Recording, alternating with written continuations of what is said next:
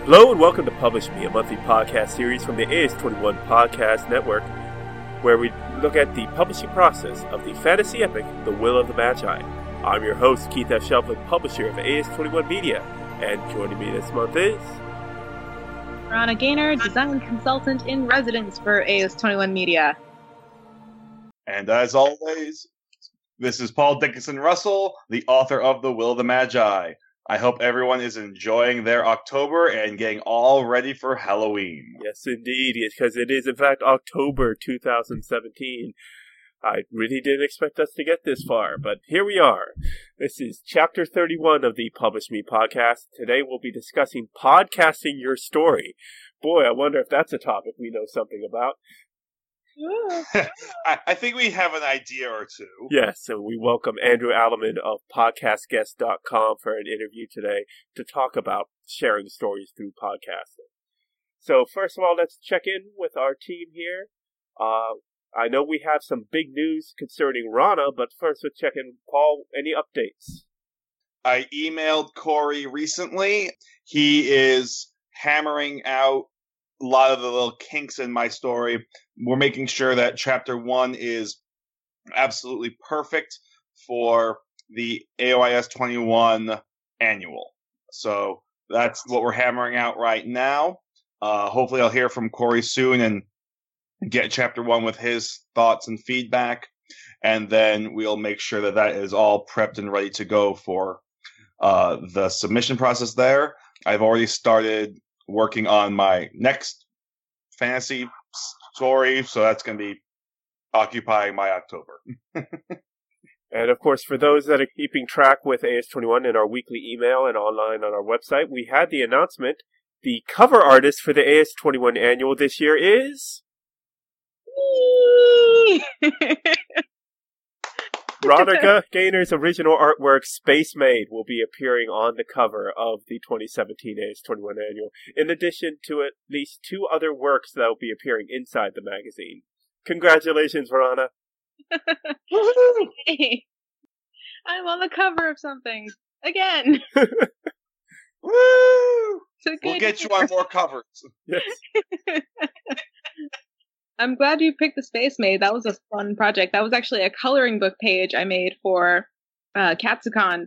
I made it based on the maid cafe that they have there. My friend posed for a whole bunch of photos, and I just drew, maid in space. Well, I have to say, we had gotten some art, some photography, but very little art so far submitting, so I'd asked you if you could submit something. And you sent along your three images, and all will be appearing. But when I saw Space Maid, I just knew that was perfect for what I want on the cover. Because the key thing is you have the young girl looking out the window of the spaceship at the Earth. And to me, it just is the imagery of her looking at the Earth, and she's facing right. It's just perfectly as if she's looking into the annual itself and all the wonderful stories inside. So it's just absolutely the quintessential cover. And just fantastic work, Ronna. Thank you.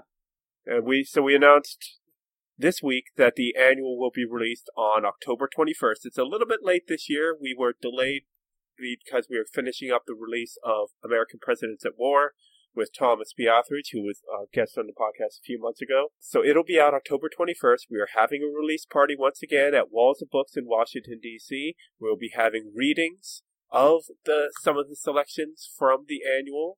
We'll have, hopefully, I'm going to try to line up some musical performance as well, and maybe some food.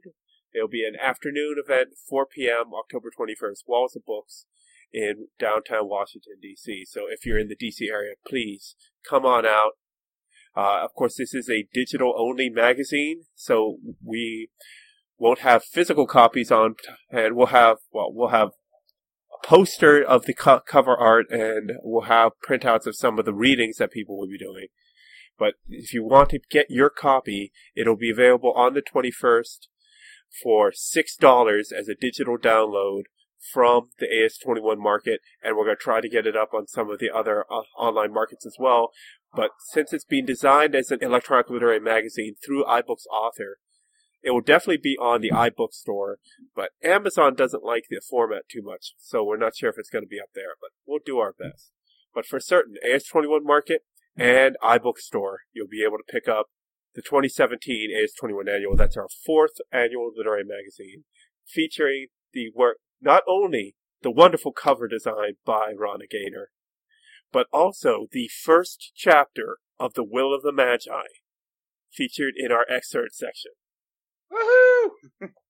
So actually, Ronna will be in there four times. You'll be on the front cover. I think we currently have it set up that the front page of the poetry section is Weather Girl, your piece Weather Girl. The front page of the short story section is Magician Card. Yeah. And then, of course, in the excerpt section, your beautiful cover art for The Will of the Magi will be featured alongside the excerpt from Paul's book.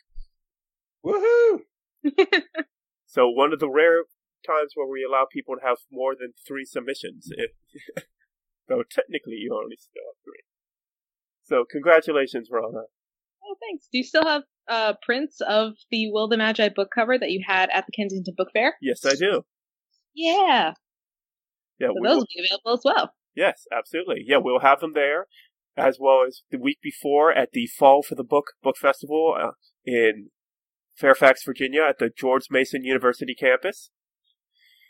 And then, again, we have an event November 18th in Charlottesville. It's an independent book festival. We'll be there. Festival hosted by former podcast guest Carolyn O'Neill. We'll be there and have that on display as well. So hopefully we'll have... well, no. Actually, for Will the Magi, that's all we'll have, because the book's not going to be out, unfortunately, until 2018, where we have started the editing process. We're going to have at least Chapter 1 out for you as part of the AS21 Annual. So... correct me if I'm wrong, wasn't there talk of releasing the book in parts? We had discussed at one point that the book was so long that we could split it into a couple books, but I think Paul decided he wanted to keep it all together as one, right, Paul? Yeah. 249,000 words. Oh, boy. Yes. Yeah. Hey, everyone, you can buy my book. If you don't like it, you can use it to kill small animals or medium-sized animals. Or the doorstop. Or doorstop. I live in the rural state of New Jersey section, so we have a lot of hunters in my area. Mm. So why waste money on bullets when you can buy one book and continuously use it over? That's true. That's true. And plus, it could also be used as toilet paper or kindling for a fire. No, it could be. It's so large, it could be the entire fire. That is true. That is true. Okay, so this is the October 2017 edition.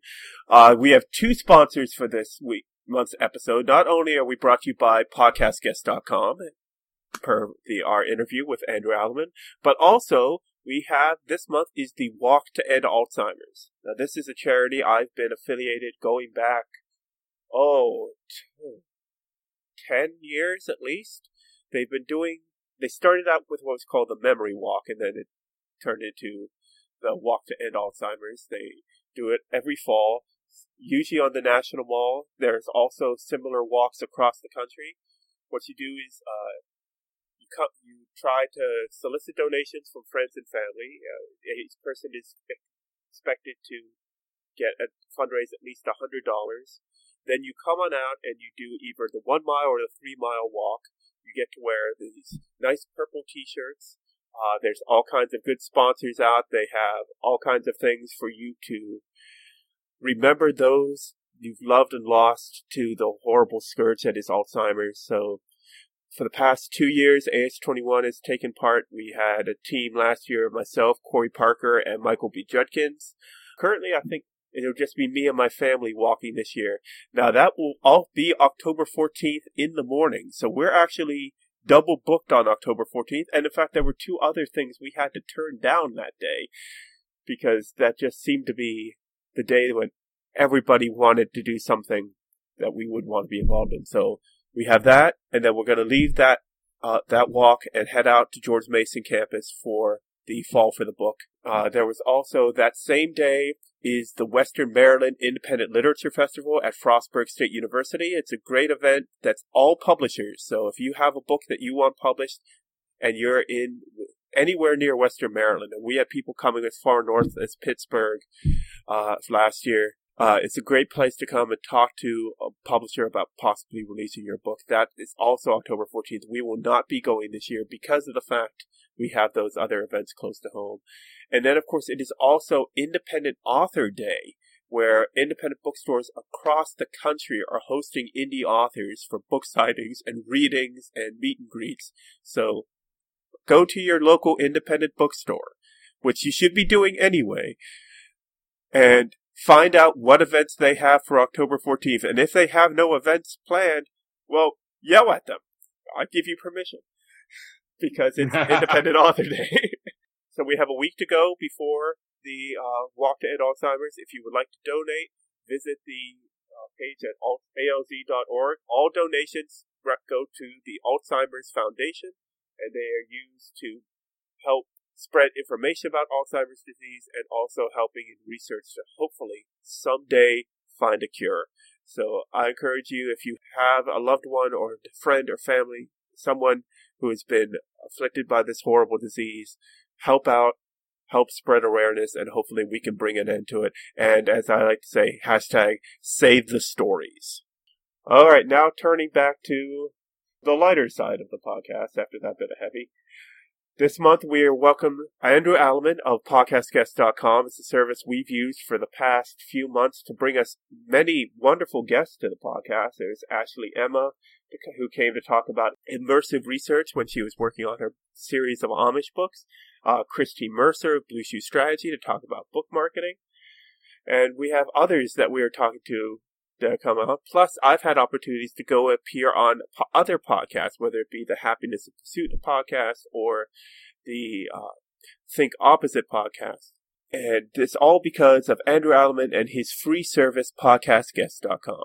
So Paul couldn't make it for when we did the interview earlier this week, but Ronna is there. I did so much talking. Ronna didn't get to too many words, and I'm sorry for that, Ronna. No worries, man. You were asking good questions. All right.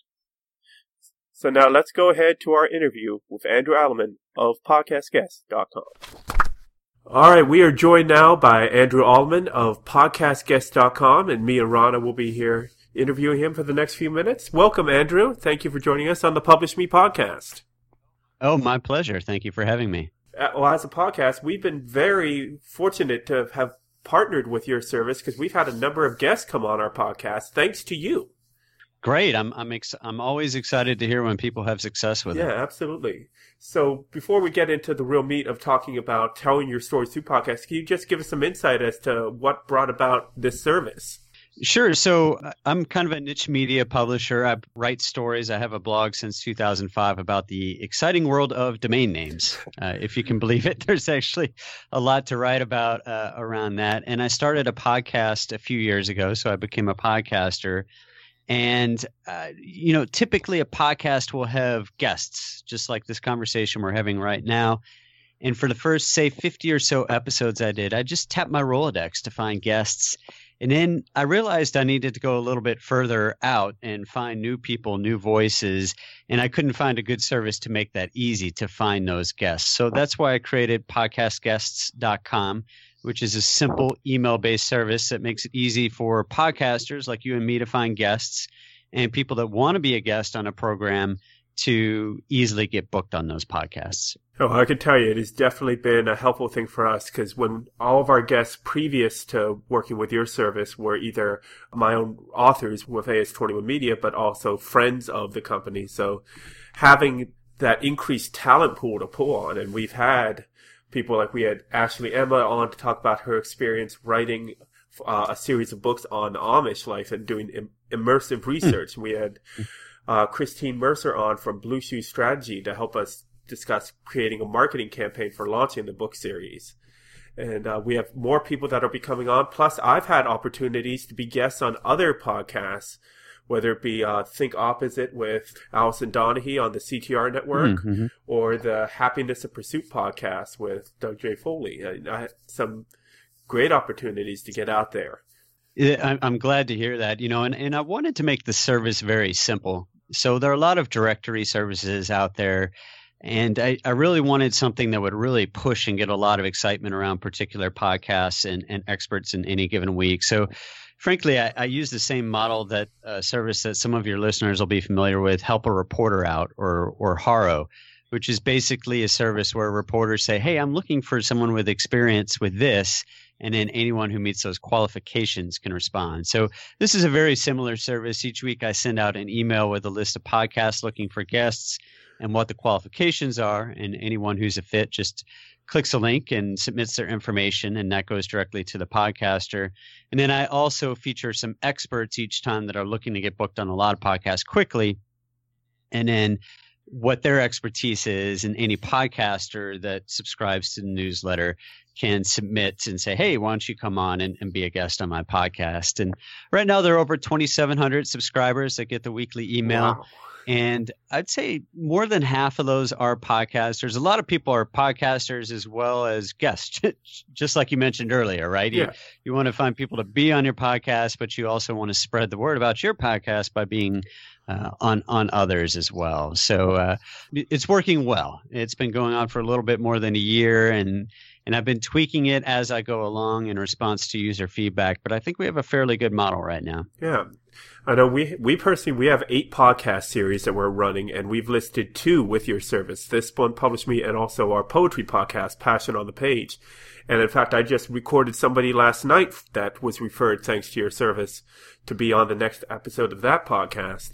Oh, excellent. And whenever I get the email from you on Mondays, I then send it out to my head of creative relations, who sends it out to all of our authors. I send it to my audio guy, and I send it to other members of my staff who might be interested in booking and getting out. So you send it to me, and then we shoot it out to about 16, 17 other people within our company. Oh, excellent. Excellent. That's great to hear. So it's more than 2,700 people that are getting it every week. So great. Yeah, I can imagine that we can't be the only ones doing that. So I'm sure not. Yeah. So you started as a podcaster yourself, and I mean, we started this podcast because we were looking for new ways to spread the word about our books, our authors, and particularly the story of our author, Paul Dickinson Russell, who couldn't join us for the interview today. Just trying to use the podcasting medium as a way to tell mm-hmm. a story. Mm-hmm.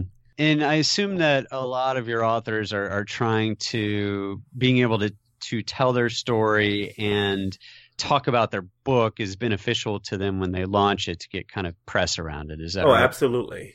Because it gives them, we get the sound bites, we get the stories behind the story, as it were. And... Right. So, and that's how I think about kind of podcasting in general. What podcasting has done is you used to have AM stations and FM stations. And, AM radio stations were primarily your talk radio. Right. And getting booked on those and being a guest on those has been a challenge, right? There was limited supply. What podcasting has done is it's created hundreds of thousands of niche channels of audio content.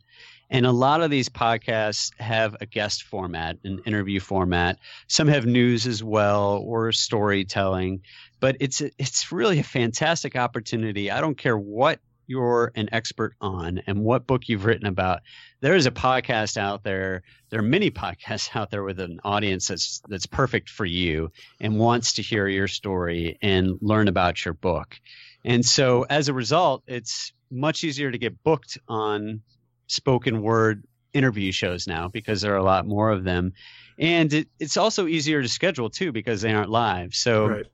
If you're an author and you're also a professor, and, there's a radio show on it too, and you're teaching a class, well, you can't be on that radio show. But with podcasts, we record these early Generally speaking, most podcasts are not done the day of or anything like that. So it gives you, there's more flexibility there as well. So I think it's a fantastic opportunity for any author to get booked as a guest on podcasts. And it's also good practice. You know, there are some very large podcasts, but there are also some small ones. And because they can be edited and because some of them are small, I think it's a great way to get experience with doing interviews. And interviews aren't always easy. I always judge myself after doing an interview. How many ums did I do? Did I misspeak? That sort of thing. But it's a great way to practice in a low-risk environment as well, so that hopefully that when you do get invited to be on a big podcast or a live radio or a television show, you have some experience. Right, absolutely. And I definitely have used that to my advantage and my own ability since we launched this podcast. Oh, I think it's been 2 full years now.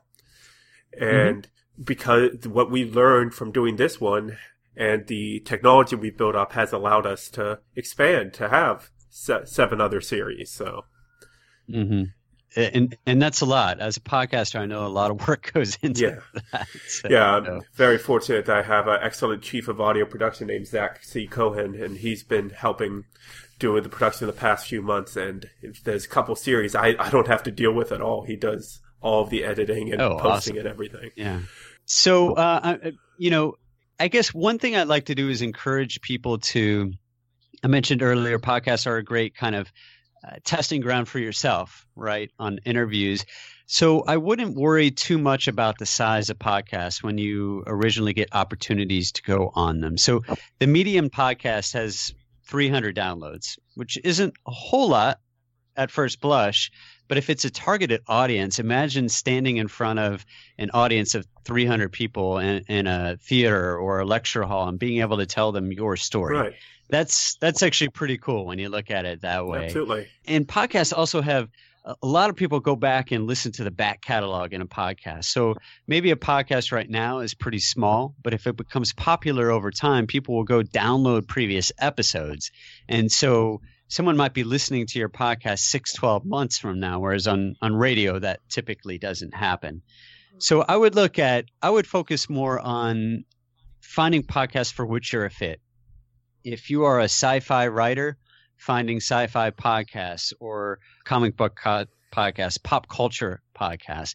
If you're a business nonfiction author, then that's finding business podcasts, which, believe me, there are a lot of those. Those are the majority or probably the biggest category on my service. Yeah. And so I would focus more on that than the size of a podcast. And there are a couple of different ways to get booked on podcasts. Of course, my number one suggestion would be to go to podcastguests.com and enter your email address there and get the weekly email. But of course, if you're a listener to a certain podcast, you can always find our website and reach out to them and say, hey, I think I'd make a good guest for your podcast. And when you pitch yourself to podcasts, whether it's through my service or directly, you want to show the podcaster that you can bring something to them. And so it's not just, hey, I want to get in front of your audience. It's, I can help you grow your audience. So as I mentioned, the Medium podcast only gets a few hundred downloads per episode. So if there's anything you can do to help that person get more exposure, they'll be grateful. So examples would be if you have a large Twitter following, for example, saying that, hey, I can tweet out this episode to my Twitter following or Facebook, or I have a big email list and I'll send an email to everyone on there with a link to the podcast. Those are things that will get podcasters excited about interviewing you. One thing I see a lot of people do when they pitch through my services, they give this kind of blanket pitch. Hey, my name's Andrew. I'd like to be on your podcast. It seems like a great match. Well, that's fine, but it's even better if you can say, you know, I read the description of your podcast and your qualifications, and I think I'll be a great guest for these reasons. And, oh, by the way, I've been on this podcast and this podcast, so you can trust that I will be, you know, a good guest. I'll be coherent and that sort of thing. So really kind of personalizing those pitches makes a lot of sense as well. Yeah, I can tell you I write a fresh pitch every time based on the qualifications that they're seeking. Good, good. Yeah, that's definitely a best practice. I have some people that email me and say, I submitted myself to 10 podcasts and I haven't heard back. And then I look and find that they either weren't very targeted or their pitch wasn't very well written. So just taking a minute, you know, really that's, I think you'd agree, that's probably all it takes, to maybe 1 to 3 minutes to come up with a good pitch for a podcaster. Yeah, absolutely. And I can tell you from my experience, having a pitch that's unique is helpful. Like when we did the posting for Publish Me, I got a lot of people were like, yeah, I'm an author. These are the books I've written. I'm like, okay, that's great. But what can you bring? Just saying you're an author is great. And who knows, I might find a way to include you, but it's best if you have like an experience that could be particularly informative, because this, like in the case of our podcast, we're not just having people on just to sell their book. We want them to actually impart something, because we're trying to be educational here. And, you know, one other thing I'd say for anyone that is a podcaster out there. So Ronna, you design artwork for books and covers. Is that right? Yeah. Thus far, I've had limited experience doing book covers, like professionally, but I do them on the side just for books that I really like. Cool. So one thing I was going to mention is a lot of podcasts have horrible cover art, and I feel when I create the newsletter every week, I put next to each podcast, I put an image of their cover art. And if you aren't familiar, if you download a podcast app, it's basically the book cover to a podcast, or the album art that you'd see. Well, I was about to say a CD, but I'm kind of dating myself there on an MP3 or something that you download, and it's, people judge a book by its cover, and so to anyone out there who does podcast, that's something that I recommend spending a little bit of extra work on, making a good podcast. Now, art. Now, conversely, if you want to be on podcasts, they sometimes say don't judge a book by its cover.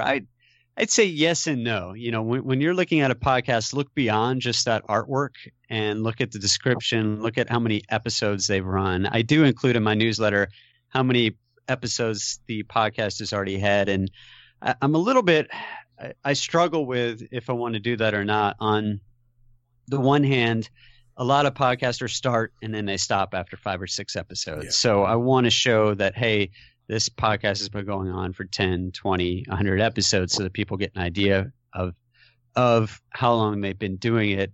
At the same time, as I mentioned before, a lot of people go back and listen to the back catalog of a podcast. So just because one is just starting out, that doesn't mean that it won't become big in the long run. So don't turn down those opportunities. Oh, absolutely. Yeah, I know we had one of our podcasts, we didn't start bringing on guests until it had been going for 3 or 4 months. That way we had a bit of a track record going. Plus, it was a way of being able to extend the creativity of it by having diverse opinions, diverse stories to be able to come on. Mm-hmm. So how long have you been podcasting now? Let's see. This time around, I'm up to episode 155, and I do it weekly, so 3 years now. Okay. I did start kind of a quote-unquote online radio a few years before that, before podcasts were very popular. But yeah, so about 3 years now. All right. And what was your specific inspiration for getting into podcasting? Boy, that's a tough question, because there are probably a lot of answers to it. You know, my blog has been going on since 2005, so 12 plus years now. And over that time, I've seen that publishing mediums have changed a lot. And so blogs were very popular. Then video became very popular. Social media became popular. There really wasn't, you know, it was MySpace back then, right? So you didn't have people turning to Twitter for the news and that sort of thing. So I've just found that you have to embrace different mediums to expand your audience. And one of the biggest benefits to me as a podcaster is I get to invite people on my show and chat with them for 20 to 30 minutes one-on-one, which, you know, some of the people I've had come on my program are CEOs of publicly traded companies. And so, you know, to get someone like that where I'm, you know, if I just called them up and said, hey, can we chat for 20, 30 minutes? Lukewarm response, right? But hey, do you want to get in front of an audience of 1,000 people this week? And oh, by the way, I get to chat with you for 20 to 30 minutes and ask you questions. That is an easier sale. So that to me was one of the reasons that I got into podcasting. And having done it for 155 episodes, I probably have a few tips as well for your listeners that want to be guests on podcasts on kind of a good setup, how you can help the podcaster and really get the best sound quality and that sort of thing. So do you want to turn to that? Absolutely. Yeah. What best practices? Okay, cool. Go right in. So there are a few things I do ahead of the podcast. A couple of them are technical, and really it comes down to your microphone. So you can get a pretty good microphone out there right now for about $50. And a lot of times I'll call people and have them as a guest on my podcast, and they either don't have an external microphone at all, so they're using like their laptop, or they're using their Apple earbuds. Mm-hmm. And Apple earbuds, I would say, is the lowest I'll accept when I have an interviewee. A lot of times they will come on, like I said, and just talk into their laptop mic, and then you're picking up all this extraneous sound. Sometimes you'll get an echo because they're listening through their laptop and speaking through it. So just investing an extra, say, $50 in a good microphone, I think is a good idea. You can spend more if you do a lot of them. By all means, $100, $200 might be worth it on a microphone. But right now I'm speaking into about a $70 or $80 microphone, and it's worlds apart from anything else. So. And then one other thing is to be familiar with what type of software you're using to talk to the other person. So a common one is Skype. We're recording this over Skype right now. And you want to make sure that your sounds are coming through the correct microphone if you set up an external microphone. So sometimes I'll record and realize part of the way through that it's actually my laptop mic that's picking it up through Skype, not my external mic. So those are a couple of technical things to do. The other things that I would do, and this can be part of your pitch, but is really to research the podcast, understand what kind of questions they ask, and then you can even provide a list of, hey, here's some questions you can ask me. And I think this is particularly important for authors because it's unlikely that the podcaster is going to have read your book before you come on the show. You see people go on The Daily Show and shows like that. Well, Trevor Noah and Jon Stewart before that, they aren't reading the whole book. Right. You know, they're getting a Cliff Notes version of it. And although it'd be great if they'll read your book, and I sometimes read books before having people on my podcast, you want to make it as easy as possible for that podcaster. So you can, you know, if you give them a synopsis of the book and then, hey, here's some questions you can ask that'll make you sound smart as the podcaster and make it as easy as possible for them. Same thing goes if you're marketing to journalists, right? They've got a lot of work to do. Anything you can do to make their job easier makes it more likely that they will quote you, interview you, get you involved. So those are kind of my tips that I think will help your authors, listeners to this podcast, as they start becoming a guest on other podcasts. Right, absolutely. Yeah, no, I've upgraded my technology a couple times since I started working on this. I'm on a Blue Snowball now with a pop filter, which definitely helps with editing process. And that's not particularly expensive, no. Right? I mean, that's under $100 for sure. Absolutely, and I bought it piecemeal. Like I was using a headset at first, which is just fine for some incidental recording, but you know, over time we've grown technology, so if you want to get into podcasting, you don't have to go out there and break the bank on the best technology right out the bat. You're right. And you know, and I should say, you know, I don't want to scare people away from being a guest on podcasts just because they don't have great technology. Buy a Snowball mic. Here, let's look it up right now on Amazon. Yeah. So Snowball mic, Amazon. Let's see how much they cost. Let's see here. Looks like $50 at Best Buy is the first thing that pops up when I search for that. So you can get a good USB microphone for about $50. And then from a sound quality perspective around your house, this is another thing as a podcaster I tell anyone being a guest, look for a quiet place. So right. I'm recording this from a kind of a podcast studio in my office that has sound paneling on it. But my wife, whose podcast is quite popular, gets, 20,000, 25,000 downloads per episode. She started in her closet. And a closet is a great place to do it, a clothes closet, because the clothes absorb all the sound, right? Or a lot of it. So it's a great place to start. And she started on just a snowball mic in the closet. And frankly, the sound was really good. And now since then, she's expanded and gotten higher quality setup, microphone, and some paneling in her room and that sort of thing. But that's really not necessary as you get started. And frankly, it's not truly necessary unless you start producing your own podcast, which might be a great idea as an author as well. Yeah, absolutely. Audiobooks. Oh yeah, and audiobooks as well. Yeah, it's some audio. Yeah, there you go. Yeah, that's something we're now moving into is doing audiobook production, and pretty much the part of the reason we started podcasting was so that we can grow our technology to get to audiobooks. Do the authors read the books typically, or do you have a third-party voice actor? Certain authors will be reading their own. Others will be. We have some people that have stepped forward that have good voices for reading, sure, doing voice modulation and different voices and things that work a bit better.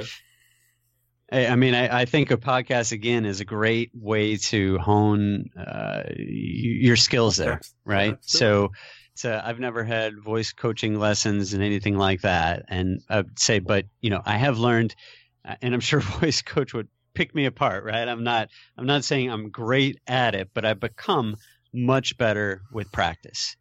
And so that's the more practice you can get, especially in kind of low risk situations like podcasts compared to standing in front of an audience on stage live or being on live radio or television, the more experience you can get, the better. It's all about practice, just like writing. Yeah, right? Absolutely.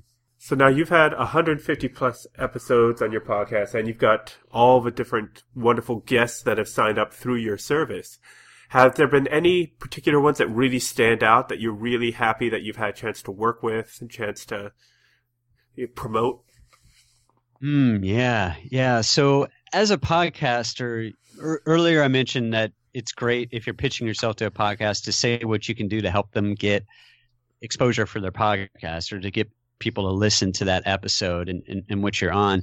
So I would say some of my better guests have been the ones that are a big name in my industry that get those, I was about to say eyeballs, I guess it's ears in this case, to listen. So that's one of the better things I've looked for and successes I've had.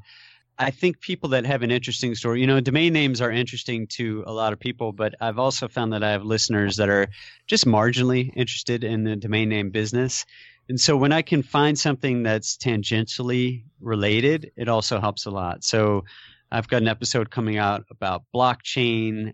I had one about chatbots, which was really interesting. And I can relate all of that back to domain names, but I can also go a bit broader. And so that's actually brings up a good point is you don't always have to be a direct fit for a podcast.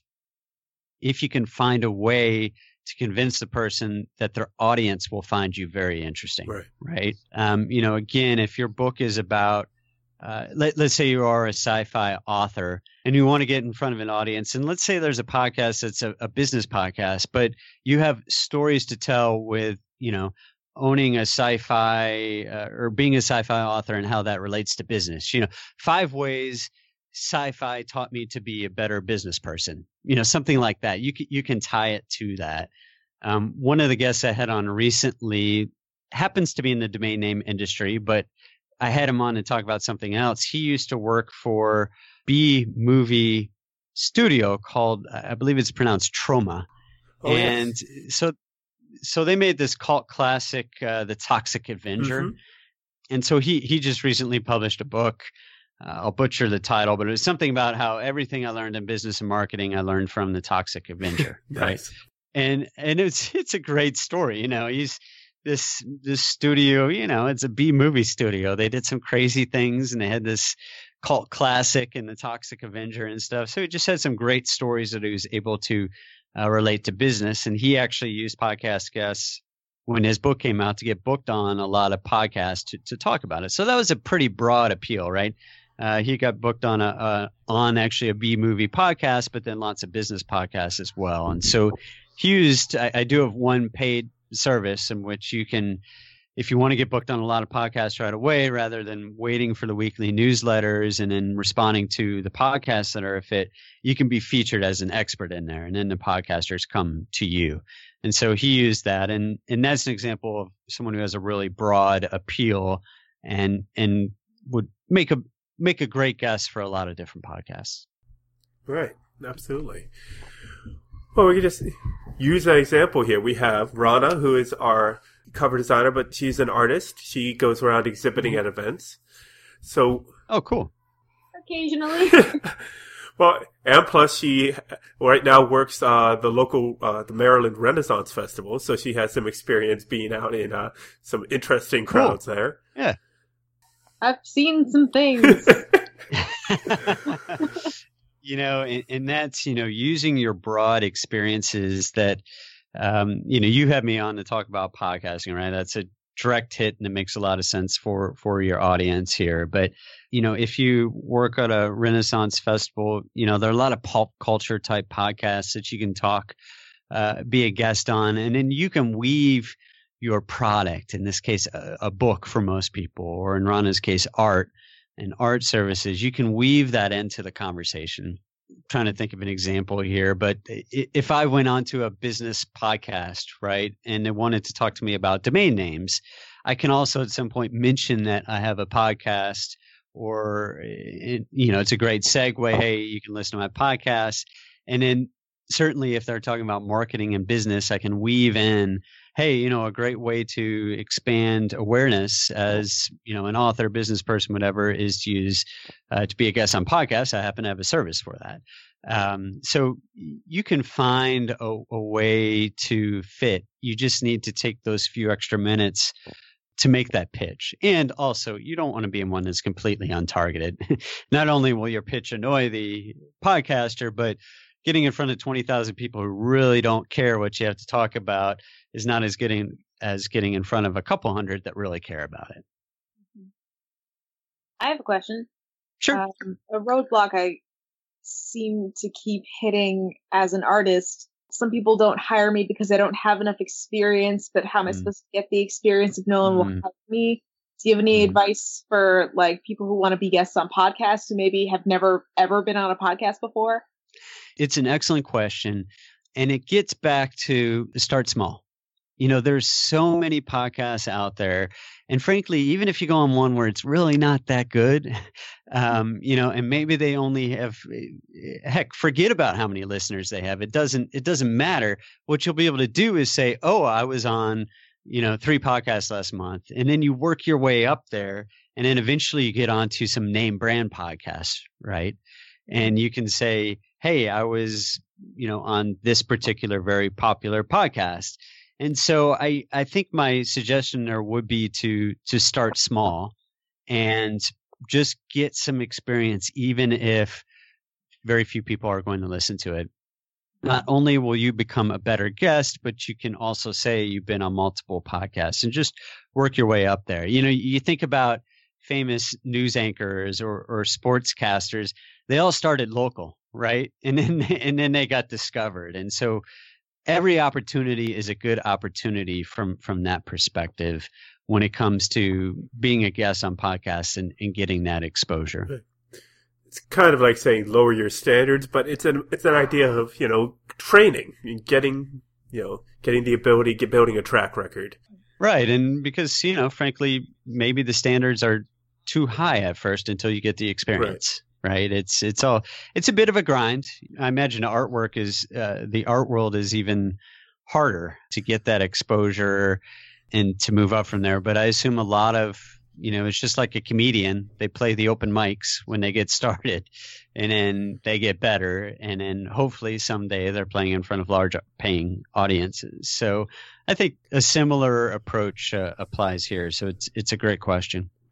And then, of course, the opportunities out there. If you're looking for a podcast to be on and you're not finding one that suits your particular mix of background, experience, and knowledge, well, there's your opportunity to start your own. That's a pretty good sign, isn't it? That there is an unmet need out there in the podcast world. And of course, once you do start your own podcast, and there's tremendous amount of resources out to do there, once you do, then you go sign up for podcastguest.com and get some guests on your own. There you go. There you go. And you know, I've talked about some of the benefits to me personally from podcasting. And I think if you're an author, after you've done, if you're interested in the podcast medium, I think it'd be a fantastic way to meet new people that could be subject to future books, meet people that can help you get publicity right away, right? These are people that can, you know, if they're a guest on your show and then they'll tweet it out or share it with friends in the email list. It's really a great medium, and it's more work and a little bit more expensive to get started than just starting a blog. But because of that, there are fewer podcasts out there. So there's a little bit less competition, and really all it takes is a snowball mic, some free recording software, mm-hmm. and I'll say some decent podcast cover art. Doesn't have to be perfect at first, but you know, whether I spend a few $100s on mine, you could probably get away starting with, you know, $50 or something like that, just to get something going. And then see if you like it. And then you can always improve your cover art. You can always improve your mic. And, of course, you'll continually improve the quality of your podcast as you go about it. Yeah, I just got started with a Sennheiser $45 headset, some free software from Audacity, and a free account on Podomatic. Mm-hmm. And there you go from there. There you go. People ask me what I've learned podcasting. I really overthought it before I started. I had someone I hired a voice actor to do an intro with a custom music and that sort of stuff. And you don't need to do that at first. You know, obviously if you listen to certain podcasts, you're going to have it and you're going to think, oh, I should have that. Look, you can always add that later if you think you need it. Oh yeah. And plus there are so many good resources out there that you can take advantage of, like looking for public domain music. Mm-hmm. We have an account with a sound effects website called Zapsplat, and it was pretty much, they said, you know, donate any money and you have an account and are free to use any of our sound effects with, mm-hmm. and for a couple of our podcasts where we have a lot of sound effects in there, that's been a godsend being able to have it. Mm-hmm. And then, you know, just using social media and cross-promotional opportunities like going on other podcasts, you can build yourself a pretty good audience. Absolutely, absolutely. And then, of course, all coming out of it, telling your stories and sharing them with the world. Cool. Yeah? I like it. All right. Any final thoughts, Andrew, before we close out for today? No, like I said, honored to come on your podcast and speak to authors, and I'd invite any authors to sign up. It's free of charge. Just go to podcastguests.com and you can get started being a guest on podcasts, and it'll be a great experience, a very low risk, free way to get exposure and try something new. Absolutely. And I can't say enough about how great of a service it's been for us, how helpful it's been for us, and the opportunities we've had, whether to as being guests on other shows or get some of the guests we brought in. It's been great. And I thank you so much for putting the time and effort in to get it all set up and make it available to us. No, well, thank you. And we're back. So what did you guys think of our interview with Andrew? Well, Paul, you should have more insight since you couldn't make it for the actual interview. I mean, I'm going to say, like, one of my big thing is I'm just really upset that I missed this interview. This is, you know, the whole topic that you guys talked about is fascinating to me just from the standpoint of what he put together with the website, mm-hmm. and then just how it's expanded since.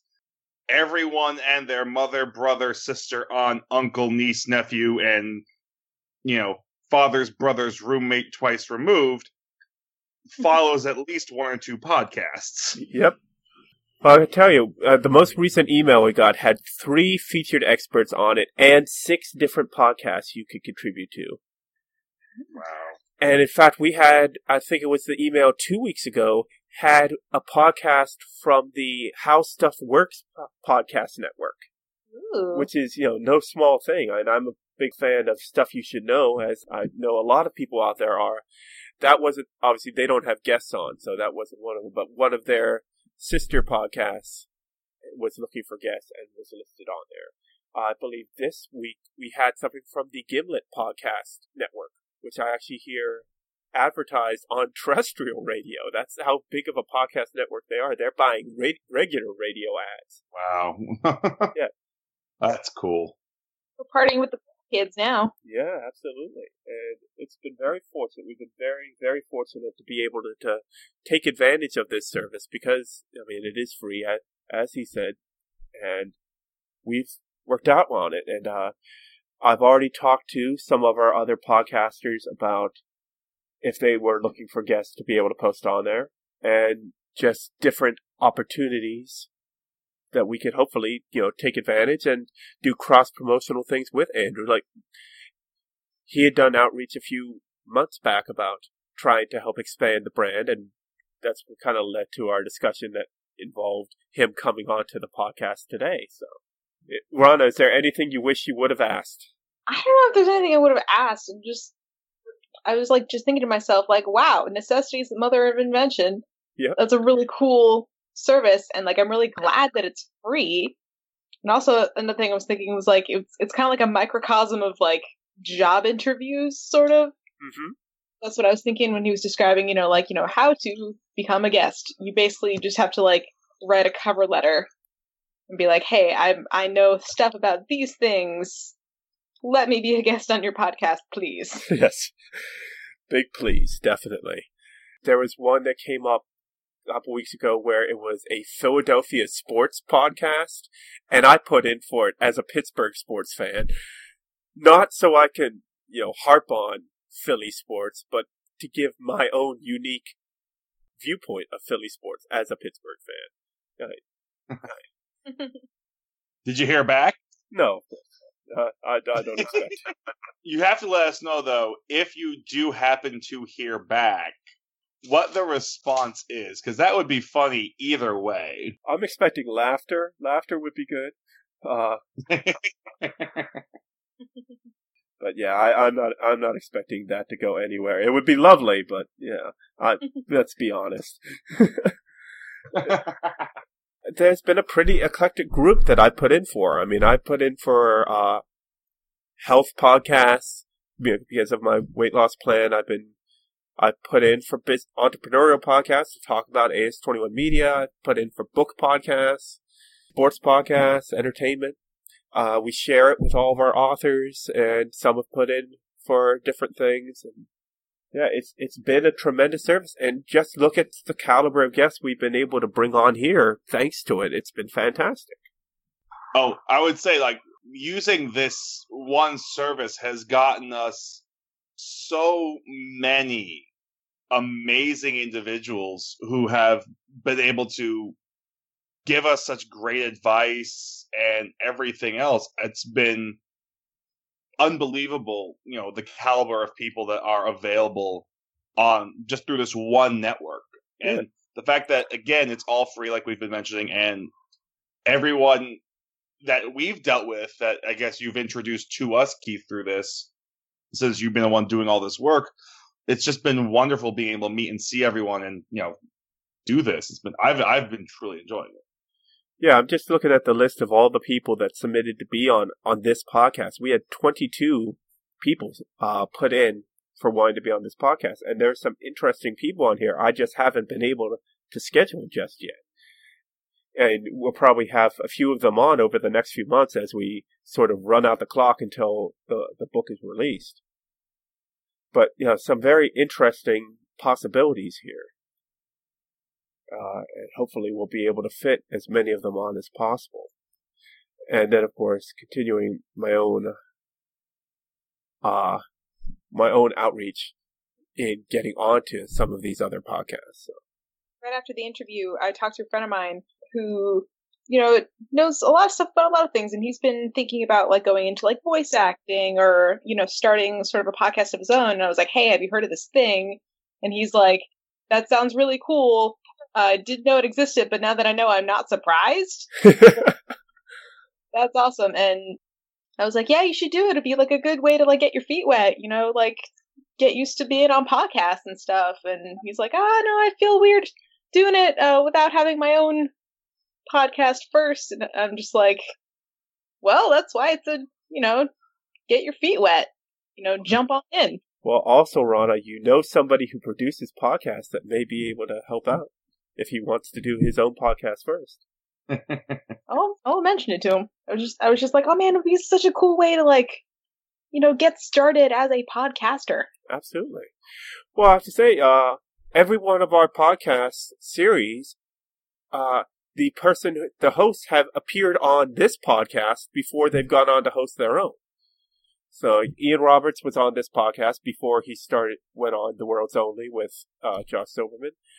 Eileen Vega was on this one before she went off to do Sex, Vex, Perplex. You know, we've brought in our own authors as their way to kind of jumpstart them into doing their podcast. So the moral of the story is, get on AS21 and you'll have good luck starting your own podcast. Yes, absolutely. Come be a guest and then we'll take you from there and help you launch your own audio story. Mm-hmm.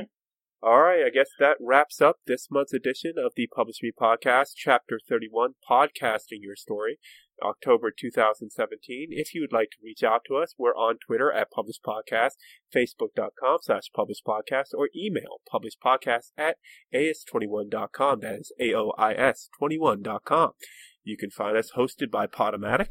We're on Apple Podcasts, Google Play, TuneIn, Stitcher Radio, and pretty much wherever you can find your podcast. And then, of course, our home on the web, media.as21.com.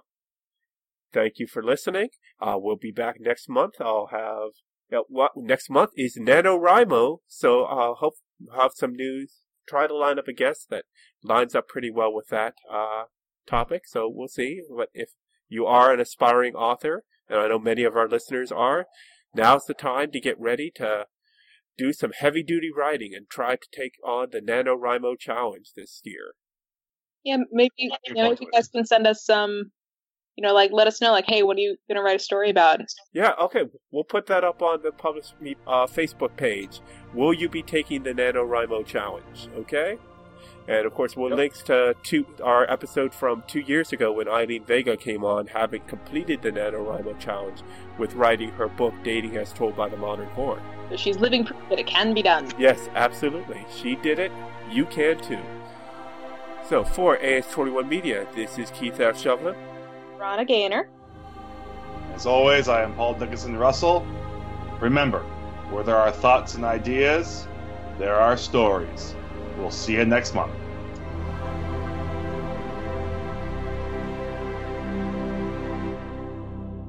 Copyright 2017, AS21 Media, LLC. All rights reserved. AS21 Media. What do you want your story to be?